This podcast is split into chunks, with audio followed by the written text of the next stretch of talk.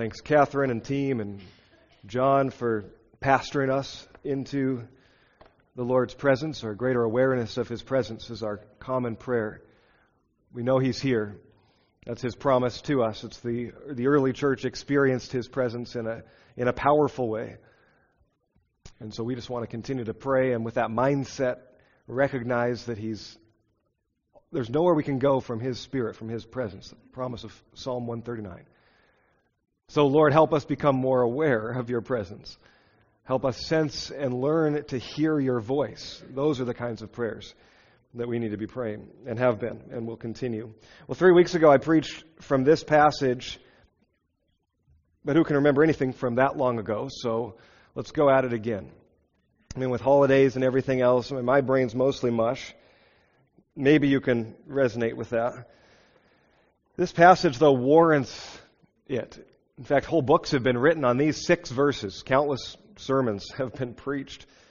Churches have been structured on these six verses. And for Union Hill Church, this passage has been exceedingly influential in shaping our core convictions in harmony with the broader Alliance family. So, for the first Sunday of a new year, it feels timely to at least be casting vision, extending invitation and so we'll do that again from a slightly different angle than I took three weeks ago. There's really good reason that we have, that all churches have, the local church, over the last two millennia, to use and see in Acts 2 a blueprint, a picture of a healthy church. First, we know that the Holy Spirit has come upon them and is working in them. And then we see verse 47, that final word of the chapter. The Lord added to their number day by day those who were being saved. So we know that Jesus is affirming them as a, a healthy place for his new shoots, new life to grow and to take root like a greenhouse environment. And we are the ones who are commissioned as his witnesses, disciples of Christ. We are commissioned. The Holy Spirit does the work of, of conviction, the heart level work. That's not our job. Our job is to go and to make known, to sow seeds. The Holy Spirit does the work. Jesus is the one that truly saves and then plants, from our language here, plants the new shoots in a greenhouse like environment that they would grow deep roots to hopefully produce diverse fruit. So that's the vision and the picture. Really, we've been using that for over a year now. And it's strongly influenced from right here in this chapter, in these verses. And I think it's worth coming at it from that angle. We see a healthy, growing, fruit bearing, seed sowing church. And if that's our vision, I, I, believe we are becoming that. I, I don't think we'll ever be able to say we have become that. There's always a need to grow. But I hope we are becoming more and more like a greenhouse church. John hinted at this probably unknowingly, but you realize in a biblical and historical context, we are living between the gardens. We are living between two gardens. Most of us are aware of probably that first garden, the, Garden of Eden, Genesis chapter 1. God creates a perfect environment, a perfect place. All is good for His, His creation, those made in His image to live and to dwell, to work, to multiply, and to be with Him. We know that's fractured. We are living between the gardens because the promise in Revelation 2 is of a second garden. God restores the garden, this time within the context of a city. The picture in Revelation 2 is, is a city with a multitude of people, with the king on the throne, the lamb on the throne. And there's a river that runs through this city. And on, on both sides of the river are, are trees, trees of life, producing, it says, 12 kinds of fruit. We know that image, and that, that number 12 is representative of much in Scripture. That's a different sermon. But the trees of life that have, we, we all will be there having access again to the tree of life, which was originally broken and, and marred. We now, God is now restoring that garden picture, that diverse fruit picture. So we are living between the gardens, and I think with that kind of imagery in mind, our world is a harsh environment. the soil is hard and rocky. There's thorns. There's thistles. It seems like everywhere we, we turn. We long for the renewal, for life, for the river of life, for the tree of life. And so, in between the gardens, the picture of the greenhouse is powerful. We need a greenhouse to grow deep roots, to be prepared for that rocky, harsh soil as God is sending and planting us. And so that's become like a vision, a picture for us. If the mission could be defined as helping all peoples find new life in Christ and grow to bear fruit for Him. Just one way of saying the same mission that God's people have always been called to to extend the gospel, to work for the kingdom, to make disciples, to help them grow up into Christ, to be fruitful and multiply in all ways. So this is one way of saying that mission that we share with all the bodies of Christ, that the one true body, but all the local bodies of Christ throughout history and throughout space. The vision that emerges for us in harmony with our broader alliance, by the way, this isn't my vision, this is one that I, um, with permission, uh, borrowed. The greenhouse picture. That we would be a thriving community. That we would, as a greenhouse, help people grow deep roots. That they would become field ready wherever God is planting. Many of you, God has moved, and I would say has planted in new fields. And that's kind of the story of, of your life. Just when you think you're developing those roots, you're uprooted and He moves you again. Others, and you would be the rare ones, have rooted and been rooted for decades, one place. And you never know what the next season has to hold. Some of us are entering into a new season. And it's marked by all sorts of uh, different markers, from movement of, of job or even career to a new addition to our family, to the movement of a new home or community. There's lots of things that mark new seasons and change and planting. And so that image and that vision goes forward. That we believe that if God is entrusting to us, as He did in the early church, His new shoots, or those that are coming newly to an area and be planted in, that we would help grow because God is likely to move again and to send, to scatter you know, as a kid, did you ever have the dandelion puffs and you just try not to breathe in first? I made that mistake a couple times. It's fun to now watch my kids make the same mistake. You don't laugh too much, but it is it is good. If you can sneak up just in time as they're ready to blow and then you blow into their face, it's just a beautiful picture. but so the scatter the scattering now this is this is a weed, I suppose, so the analogy is probably not great, but the picture of the scattering. God seems to just move and scatter, and there's potential of a forest in the smallest seed, an orchard in a single apple, and a field of weeds, I guess, in the dandelion. God will likely move and blow upon us and scatter us. So, how can we help grow in the time that we have, in the season that we have, to prepare and equip for the next season. Because that field that He may be sending us to, if you think the one you're planted in is hard, it could be harder, it could be harsher. And with some signs in our world, it's not hard to imagine that for some of us. The other part of that vision is that we would pray and prepare for and hope for a hundredfold harvest. We have a Lord of the harvest, though He's the one that multiplies 30, 60, a hundredfold. That's His will. It's what He's always been about. So we're praying for, hoping for, preparing for. Why do we say a hundred years? That's really to honor the hundred year history of God's people gathering right here in this location. Recognizing that we stand on shoulders. Longing for the work that God would want to do to last far beyond any one of us. Knowing that His work is bigger than any one of us, or even all of us. So a vision that doesn't say, oh, we've got plenty of time, but says to accomplish, to continue to accomplish that same work of multiplication, we recognize God make something last far beyond me, even beyond the next generation. Are we about that kind of work? That becomes the vision and the picture. The early church saw really so much more than even a hundredfold harvest.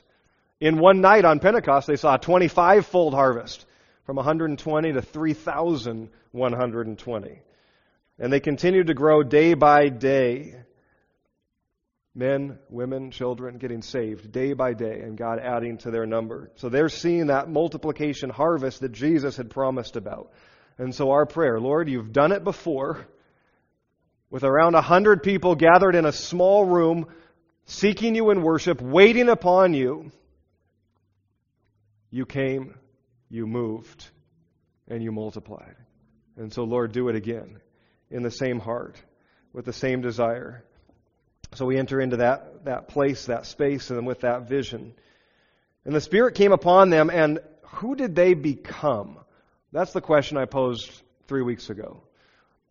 We can't first look at what they did. It's very critical, that difference. Who did they become? Who were they in Christ? Because not that they didn't do anything, they did much, but what they did was a result. It flowed from who they were in Christ.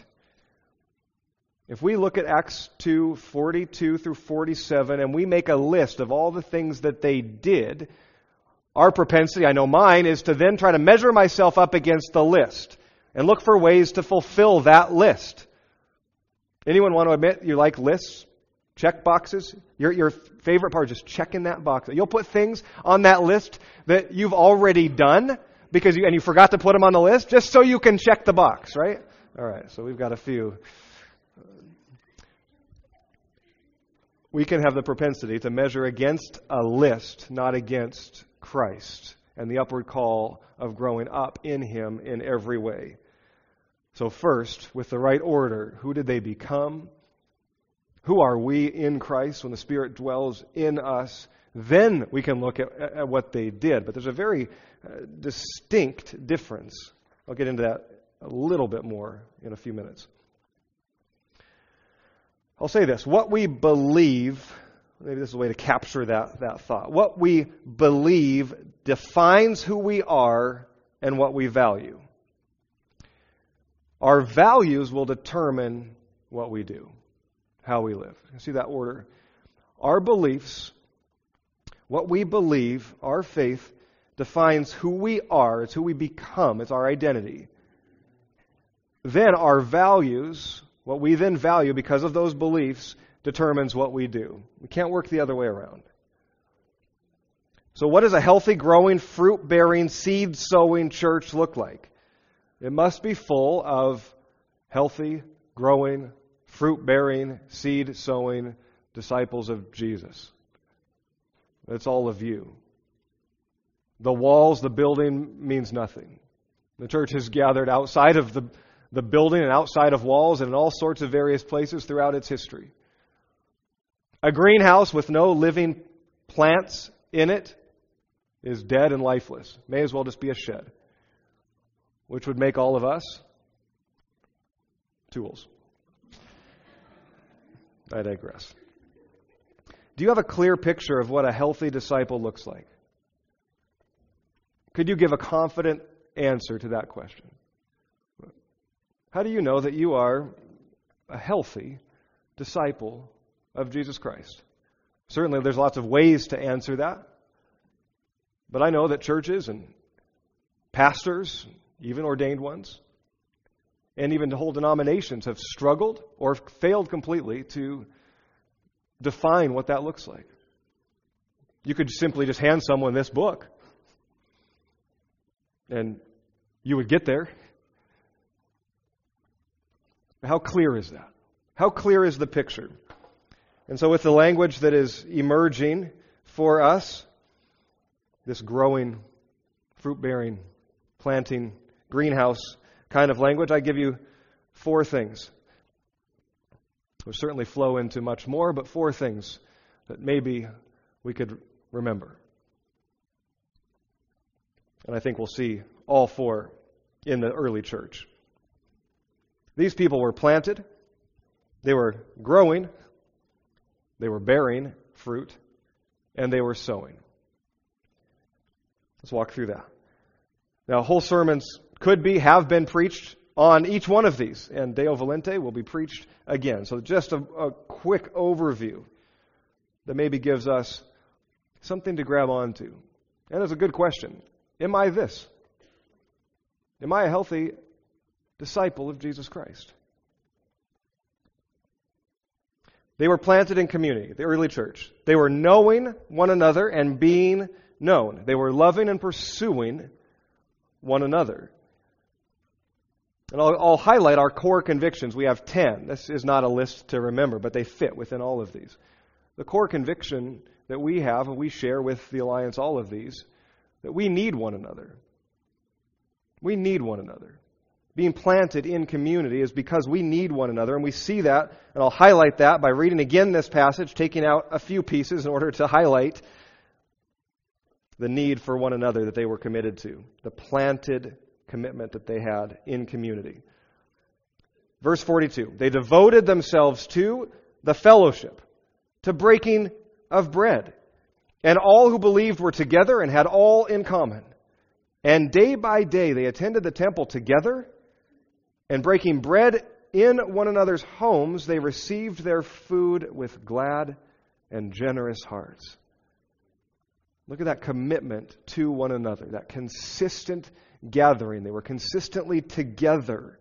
See, God has always been drawing to himself a people, a nation, a kingdom, a body, a body with many parts, a family. And so it's not just that we are better together, that there's wisdom in numbers, that we can do more or go further together and not alone. It's that we actually need one another. It's what we've been created for. Back to that first garden picture. God creates, He speaks, He creates, He speaks day after day, and there's only one thing at the end, after He has breathed life into Adam, there's only one thing that He says, and all that He's created is not good. Everything else is good. In fact, when He made Adam, He said it's very good. He said there's one thing that's not good. It is not good that man would be alone. This aloneness is not good. See, it's not the heart, it's not the character of God Himself. He is one, three in one. He is, has perfect community and communion and fellowship within Himself. And so He creates in His image a people with the souls within us that need one another. We need communion. We need community. It's what we've been made for in His image. And the early church seemed to grasp that. See, day by day they are together. It's, it's amazing. It's almost, it's almost like they have come to like each other, not just love each other. Now, Jesus commands that we love. He lives through us to enable that love, and so we, we can love even our enemies because His love is that great. We sang about it this morning. Now, to come to like one another is a whole different thing. And that, in some ways, is often harder. We enjoy one another's company. But they were radically committed to being together. And when Luke says they committed themselves to the breaking of bread, certainly they shared a more formal communion type meal. Jesus had told them to do that. But in this context, I believe what he's referring to primarily is they ate together. They share, actually shared meals together. Many of you will connect and don't even have lunch plans yet, and you'll find a place and you'll gather there because you one, you need to eat or enjoy food, and you want to be with one another. You don't want to just go home and pop something in the microwave. You enjoy the communion and the fellowship and the friendship of one another. And it seems this early church actually came to do that. And as they came together, they were unhurried. How important is that? To be unhurried, unrushed, when we have so, such a culture of, of fast food, of on the move, of, uh, of making food secondary. Their meal, as they came around a table, and there can be various kinds of tables, they came around a table unhurried, broke bread, ate together, and the midst of their conversation was constantly about what God was doing in their midst, giving testimony, giving witness to God's mighty work. That's the picture of a life group. That's ultimately what we've modeled our life groups around. Consistently coming together in some regular, rhythm around a table to break bread and to give testimony of God's work in our lives. In, in and through that, the encouragement and the hope that is built one to another. They were planted in community. Number two, they were growing, not just in number, but in Jesus. Okay, deep roots of faith were gr- developing and growing. Because of God's amazing and incredible love and pursuit of them, they are loving and pursuing Him. Here's three more of our core convictions God's glory is our joy. It's not really meant to be an order to those, but we put that one at the top, saying that's a good one to be at the top. God's glory is our joy. To all things, we give Him glory. We worship Him. Whether you eat or drink or whatever you do, do it to the glory of God. God's glory is our joy. Knowing and living God's Word is vital. It's life. It's vital. All things must be by prayer. Those are three more convictions, and we see them right here. So I'll read again this passage with those as highlights. They devoted themselves to the apostles' teaching and to prayer, and awe came upon every soul. And many wonders and signs were being done through the apostles. And day by day they attended the temple court together. They broke bread in their homes, and they received their food with glad and generous hearts praising God. See, they are clearly devoted to worship, to God's Word, which was taught by the apostles, and to prayer. Those three convictions are captured right here. And really, the literal translation, I said I would, I hinted at this, that I would, I think it's subtle, but I think it's important. The literal translation of this phrase is not, and they devoted themselves to, as the ESV has here, but it's literally, they were devoted to. Here's a picture of these early disciples. They were devoted to these things. They were. It's who they were. It's, it's a character, it's an identity of who they now were in Christ. And yet, that it didn't mean just because they, they were this in Christ, that Christ dwelt with them, that the Spirit was upon them, it didn't mean that they were done growing. The life of a follower of Christ is always one of growth. We are never done growing. Just like an apple tree would start from that small little seed and would grow with a, a new shoot, it might be years before it bears any kind of fruit or is strong enough to do so, but it is nonetheless an apple tree from the beginning. I think it's, it, might be worth saying this. I wrote it in my margins this morning. A healthy disciple of Jesus may not yet be a mature one. It should be obvious, but they will be growing. So let's not only help and encourage one another to growth, let's also be patient with one another. Let's not set expectations that we never would have met ourselves in the early years of following Christ for another and thus create division, but let's encourage and build one another up. We are always growing. I often say it this way, and if you can't look back I don't know, pick, pick a number of years if you have been following Christ for a number of years, some, some decades. Some are just beginning.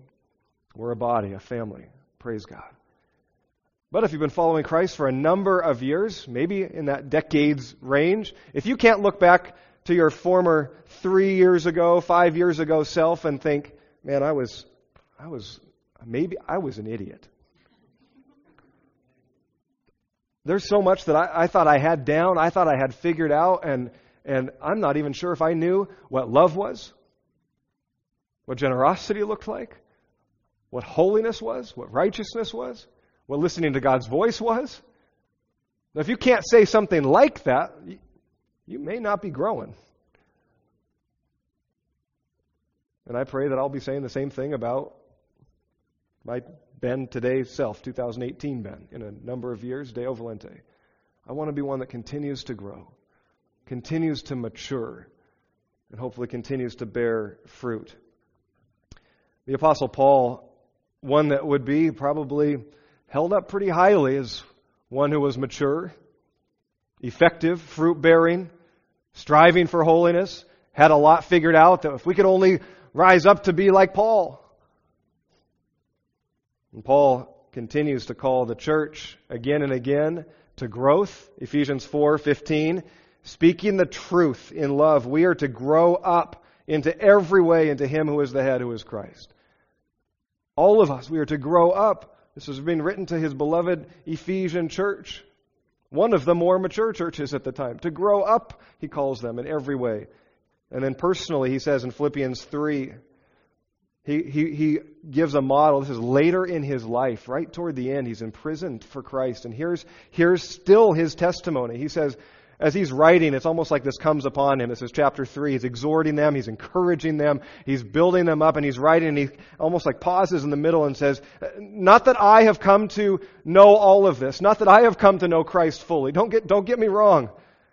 Not that I am already perfect by any means, but I press on to make it my own because Christ Jesus has made me his own.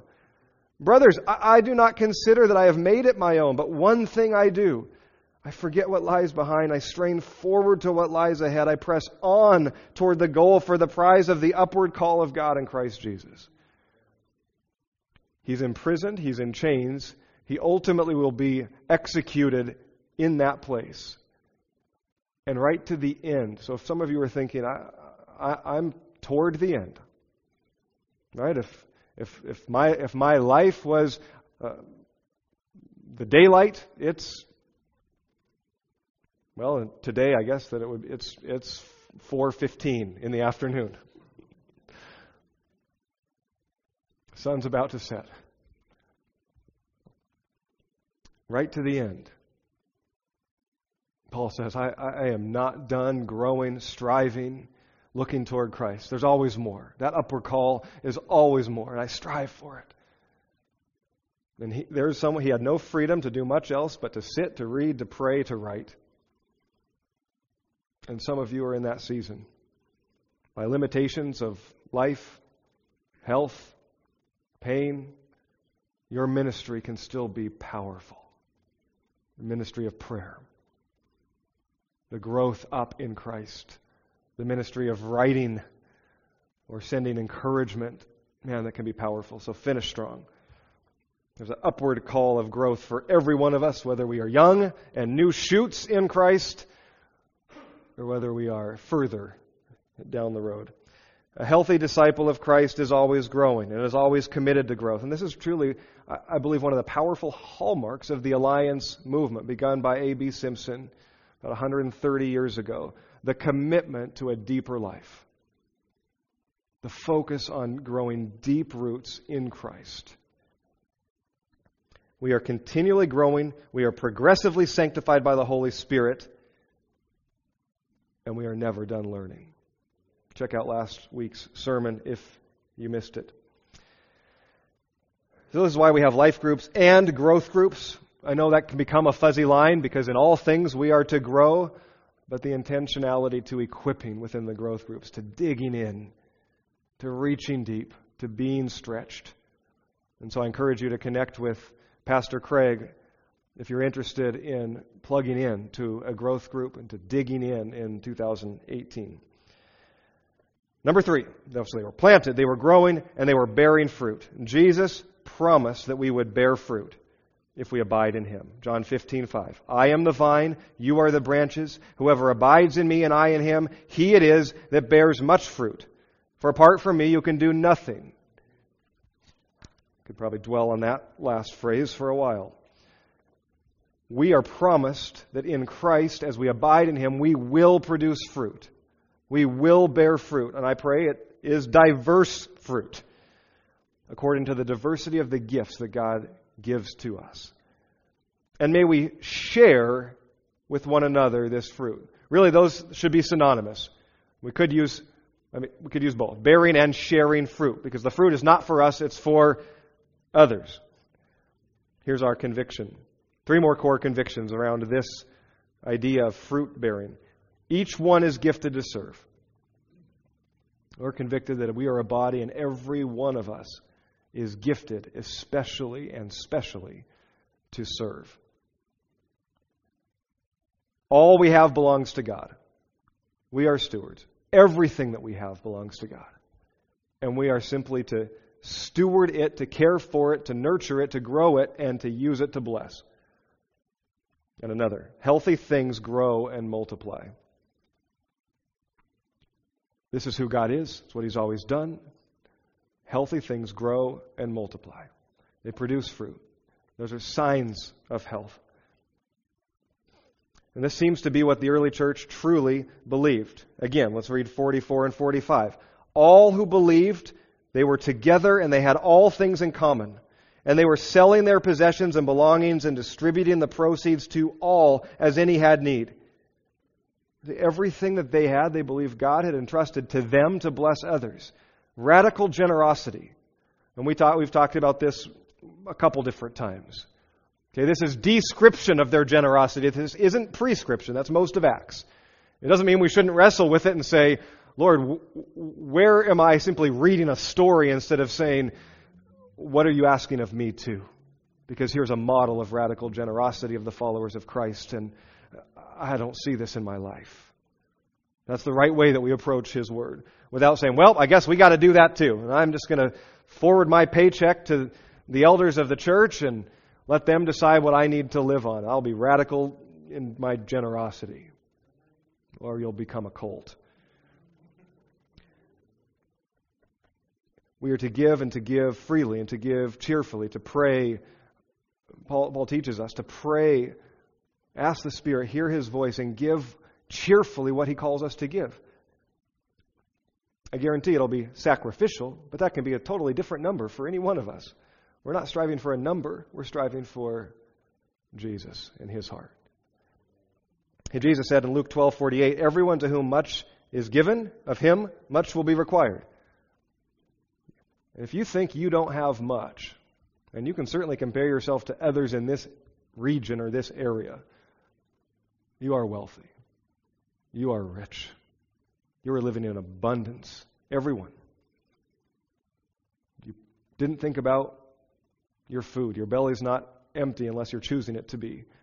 You chose your clothes. You chose your shoes. You walked to your faucet and turned on a lever that created drinkable water in that moment.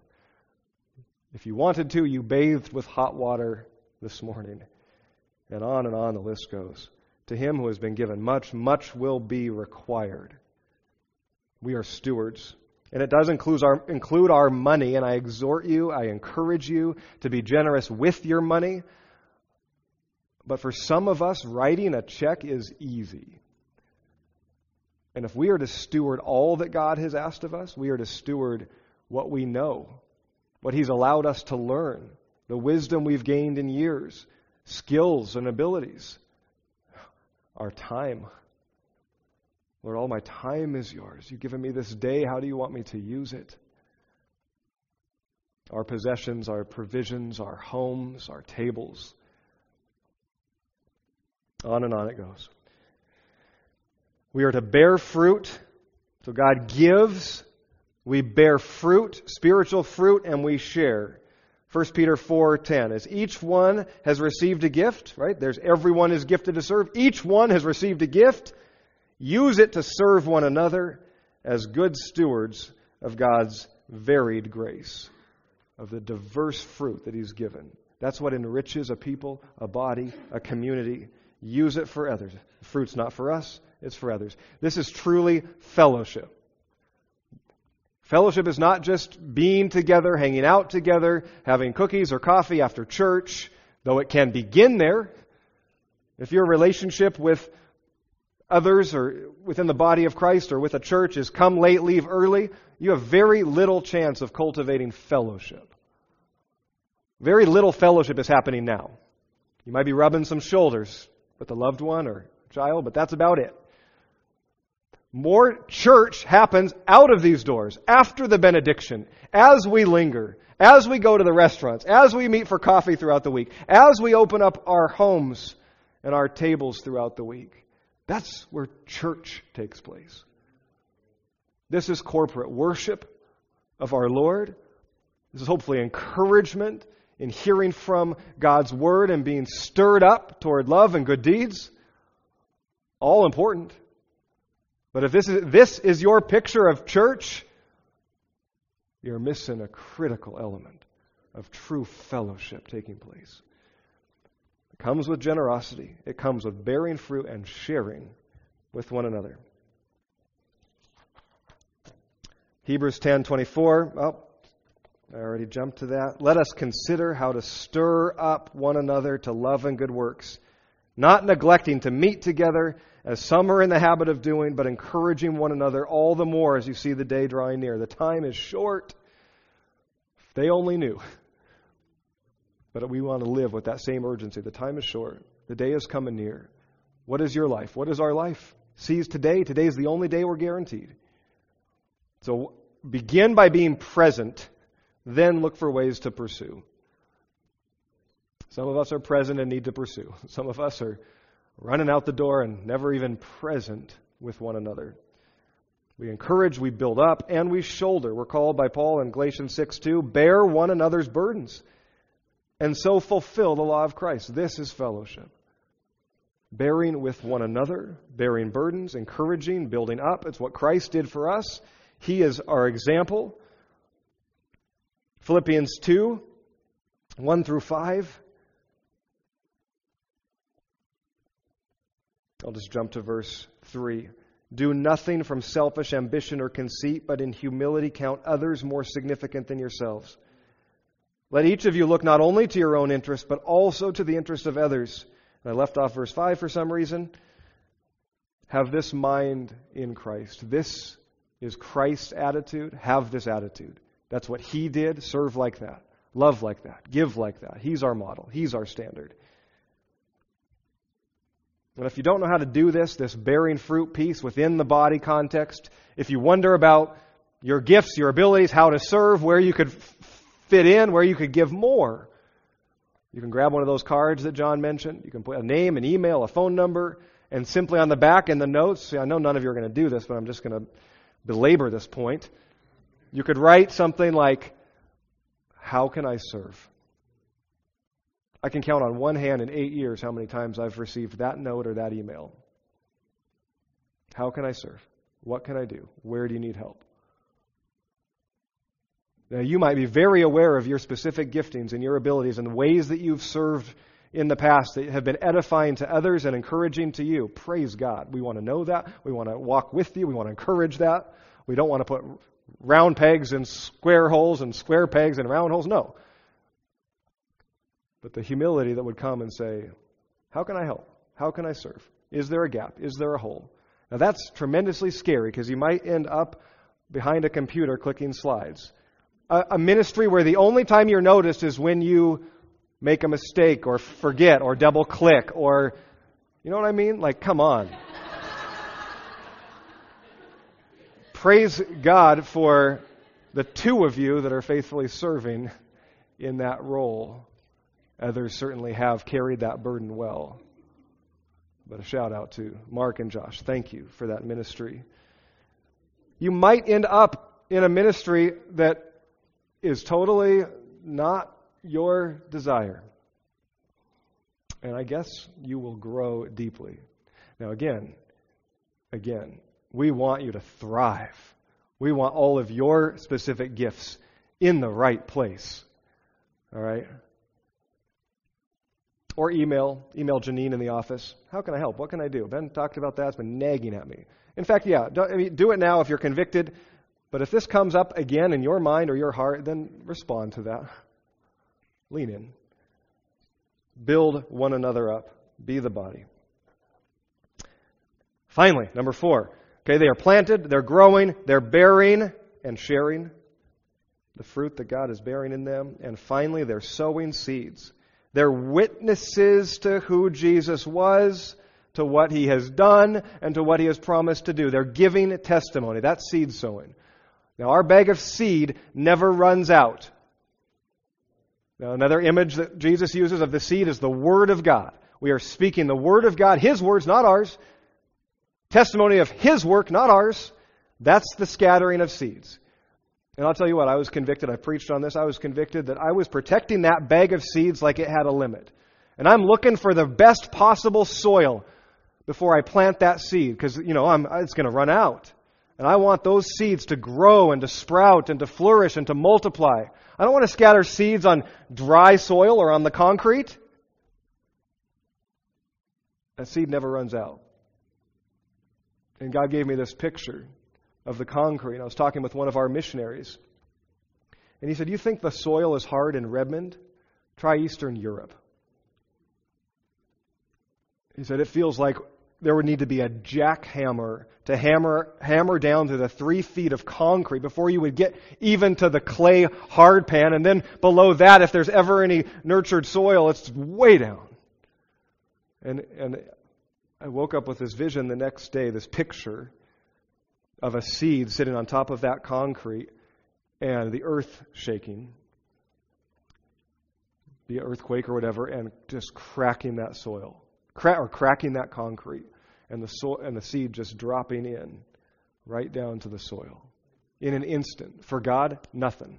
For us up there with a chisel and a hammer, maybe decades or years of trying to chisel through to get that seed down. Our seed doesn't run out. The Word of God doesn't run dry. It's up to the Spirit to break the hearts of the people that He is calling.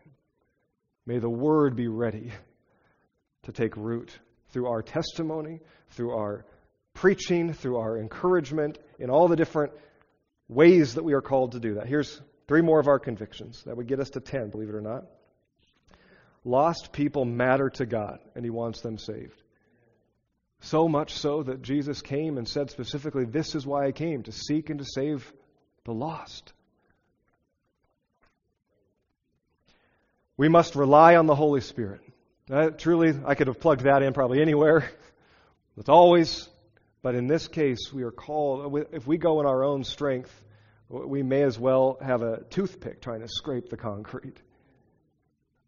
We must rely on the Holy Spirit. He does the work. We must listen to his voice as he sends and directs.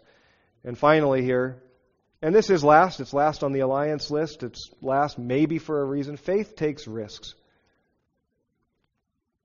In all of this, we get to a point where we may simply say, I, I, I, don't know, Lord. I'm going to take that risk because the potential of what you could do through that faith, I know is powerful. And if you do something, you'll get all the glory. I get nothing. Praise God. Faith takes risk. And awe came upon every soul. Let's read verse 43 again. And this one has been jumping out to me the last few weeks. And awe came upon every soul. And then many signs and wonders were being done through the apostles. I think these people were just in, so in awe that God was who he promised to be.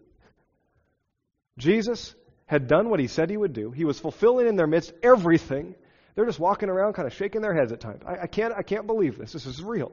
This is life. This is everything. Awe came upon every soul. And they had favor with all the people. And the Lord added to their number daily those who were being saved. See, we know they were out witnessing and preaching, giving testimony because people are getting saved. They're hearing and understanding. The Spirit is at work, and He's planting them in their midst. He's adding to their number. And it was all of them. Who is the they here? Got to go back to verse 41. Who is the they? Verse, verse 42 begins, and they. And it describes their character, their attitude, and what they were doing. Who is the they? Verse 41. So those who received his word were baptized, and there were added that day about 3,000 souls. And they, this is all of them. Every one of them. And why wait until now, and I should be wrapping this up, why wait until now to be saying, this is everyone? Because until now, every one of you has been nodding along. Oh yeah, this is the whole church. They're planted in community. They like one another. They, they are committed to that. Okay, that makes sense. I get, I, I get that. Um, they are bearing fruit and share. Well, they're growing, growing. They're growing deep roots. I know we're supposed to grow, and they're bearing fruit and they're serving. I know we're supposed to do that. But sowing seeds. Wait a minute. Wait a minute. Are you talking about evangelism? Nope, not me. Nope, that's the capital E evangelists. They're the equipped ones. They're the trained ones. What would I do? What would I say? I'll do all the other, and if I can write a check and get the evangelist out there, that's my work. Where is the asterisk in the Great Commission? Go therefore and make disciples. Go and preach to all nations.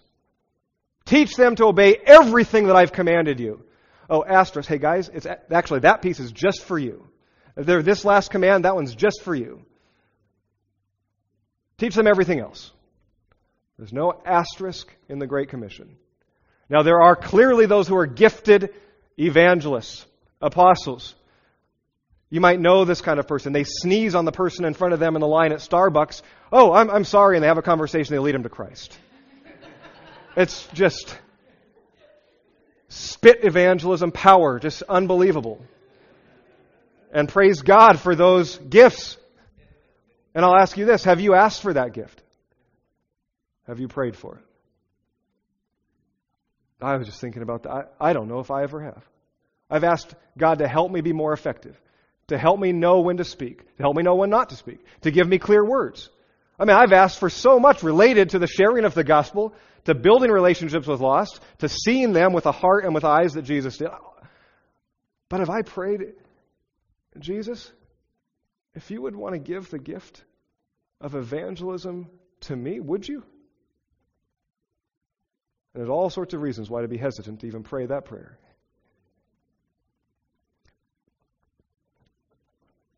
All 3,120. That was my homeschool math skills and cleverness that got me to that number. There were 120 in the upper room. 3,000 were saved.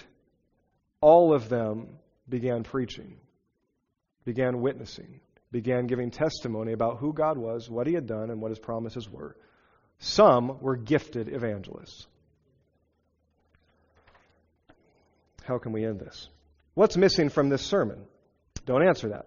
I'll answer that. A timely ending. I have that written in my notes, so that means I knew it was going to go like this. What else is missing? It begins, it's at the, what I said at the beginning, don't miss it. Don't miss this. If we walk out of these doors thinking, I, yep, I need to do more, then this is a failed sermon. It's, you're back to the list. Now, if you're responding to conviction, that the living God with us, as we have dwelled in His presence, is saying, I am asking more of you. That's, that's different than, well, yeah, you're right, I am falling short again, and this year, it's a new year, I, I'm going to do more. I am going to. No. No, let it be a result to who you are in Christ. Ask Him to continue to work in you for holiness, for love, for the growth that you need. And just say to Him, Jesus, I'm willing. Lead me. Help me not miss your voice. I want to follow. Show me. Certainly, they did much, but it was a response to who they were in Christ. The conviction that they, they collectively had in verse 37 they were cut to the heart. They heard the word of God and they were cut to the heart. And they, they didn't know what to do. They said, what, what, what should we do? Repent and be baptized. Trust. Follow. Worship. What must we do? I love that. Now, God might be speaking specifically to each individual, and, and, and there might be a good response. What must I do? But I love this. What must we do? We're in this together. What must we do? What if God speaks to us as a body, collectively, that we would have all in common? What must we do? As we respond in prayer and praise, let's be asking that question. Catherine, team, come, come be prepared to lead us. Where are the churches today that it is true awe came upon every soul. Every soul. That can't be conjured, manufactured by anything. Holy Spirit, bring awe and wonder upon every soul. Characterize us like that. Use us like that. Send us like that. The Holy Spirit must do all of this work. He must be the one to make us like a greenhouse. He must be the one to help each one of us plant grow, bear, sow. We must rely on Him. Or we, also, uh, we end up in our own efforts and our own strength. He must do the work, we must invite Him. We must long for Him to do that work. And I wrote down three simple prayers So would you join me in praying these, either from your heart? I'll say it twice, and if you want to say it out loud, even quietly, you can. It's not supposed to be some kind of chant or mantra or rallying cry, but it is a prayer from the heart. Holy Spirit, bring awe upon us. Create unity among us. Give favor to us. Keep that attitude and that, that prayer as we sing these praises and prayers, as we come to the table and receive the communion meal. If you're a follower of Christ, this meal is for you. At any point, as we sing in these last few songs, you're welcome to come and receive. If that's new to you, come find Pastor John or me, and we would love to walk through that with you. We have a chance to give as good stewards. That's why this is a, the giving part is now as a response to what God is doing and convicting and leading. We get to worship through our sacrificial gifts. And if you need prayer for anything specifically, please come. There's room here. We left this, we reserved this front pew for you. The most desirable of all pews we left open for you to come. And if you would just come and sit, someone from our prayer team would just come and pray for, with you, for you, with you for someone else, whatever's on your heart. Let's be people of response to the Word of God. Cut to the heart, Lord. Pray these simple prayers again. Join me if you want. Holy Spirit, bring awe upon us, create unity among us, and give favor to us. Amen.